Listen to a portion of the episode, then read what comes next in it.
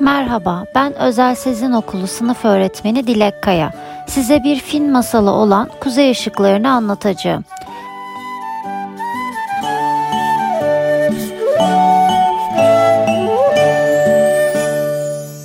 Evvel zaman içinde, kalbur saman içinde. Develer tellal iken, keçiler berber iken. Katırnatırken, ben minarede biçki biçerken. Babam bana bir at aldı, dur dur diye. At bana bir tekme attı geri dur diye. O yalan bu yalan fili tuttu bir yılan. Bu da mı yalan? Bir varmış bir yokmuş. Bir zamanlar köylerden birindeki en büyük çiftliğin sahibi soğuk kış aylarında her perşembe günü evinden çıkar bilinmeyen bir yerlere gidermiş. Bütün geceyi dışarıda geçirir ve ancak güneş doğarken evine dönermiş. Çiftlik sahibi konağındaki kimseye nereye gittiğini söylemezmiş. Hatta evden çıkarken ve sabaha karşı eve dönerken de kimsenin kendisini görmesini istemezmiş. Atını bile kendisi hazırlar, geldiğinde de atın koşum takımlarını kendisi çıkarırmış.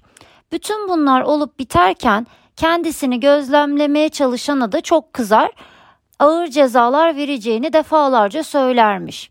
Yani ahıra girmek de yasakmış. Atların ve kızağın bulunduğu ahırın anahtarını da hep boynuna asılı taşırmış. Çiftlik sahibinin çok meraklı ve cesur bir seyisi varmış. Seyis'in tek arzusu çiftlik sahibinin perşembe günü ahırda neler yaptığını öğrenmekmiş.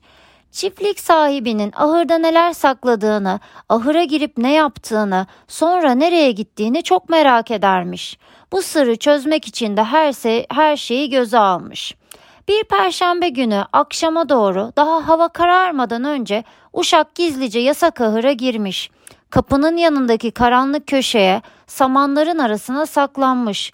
Uzun bir süre beklemesi de gerekmemiş. Hava kararmaya başlayınca ayak sesleri duyulmuş. Gelen çiftlik sahibiymiş. Açılır açılmaz ahır birden pırıl pırıl ışıklar içinde kalmış. Korkuya kapılan Seyis de samanların arasında bir kirpi gibi büzülmüş, tor top olmuş. Çiftlik sahibinin kendisini fark edip cezalandırmasından da çok korkuyormuş. Çiftlik sahibi ahırın diğer köşesinde duran büyük örtüyü kaldırmış. Örtü kalkar kalkmaz da ahır sanki aniden içeride güneş doğmuş gibi parıldamış. Çünkü örtünün altında som altından bir kızak varmış. Çiftlik sahibi atın koşumlarını takarken Seyis de usulca kızağın altına girip saklanmış. Çiftlik sahibi sonra da atını kızağa bağlamış. Ahırın kapılarını açmadan önce de atı ve kızağı örtülerle iyice kapatmış. Dışarıya çıktıklarında görevlilerin ve konak halkının parıldayan kızağı görmesini istemiyormuş.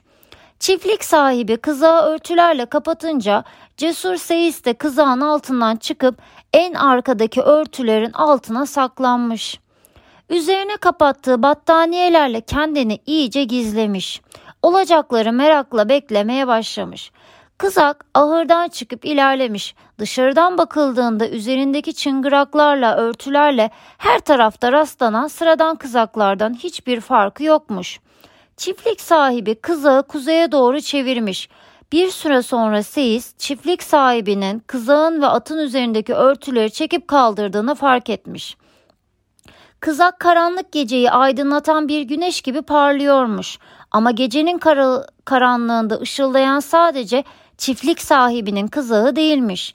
Kızağın arkasında örtülerin altına saklanan Seyis örtülerin arasından bakınca çevrede başka ışıltıların da olduğunu görmüş. Erkek ve kadın sürücülerin kullandığı bir sürü kızak yaklaşıyormuş. Etraf kızaklardan yükselen çıngırak sesleriyle çınlıyormuş. Birden kızaklar birbirleriyle yarış etmeye başlamışlar. Baş döndürücü bir hızla giden kızaklar birbirlerini geçmeye çalışıyor, ağaçların etrafında dolanıyor, tepeleri aşıyormuş.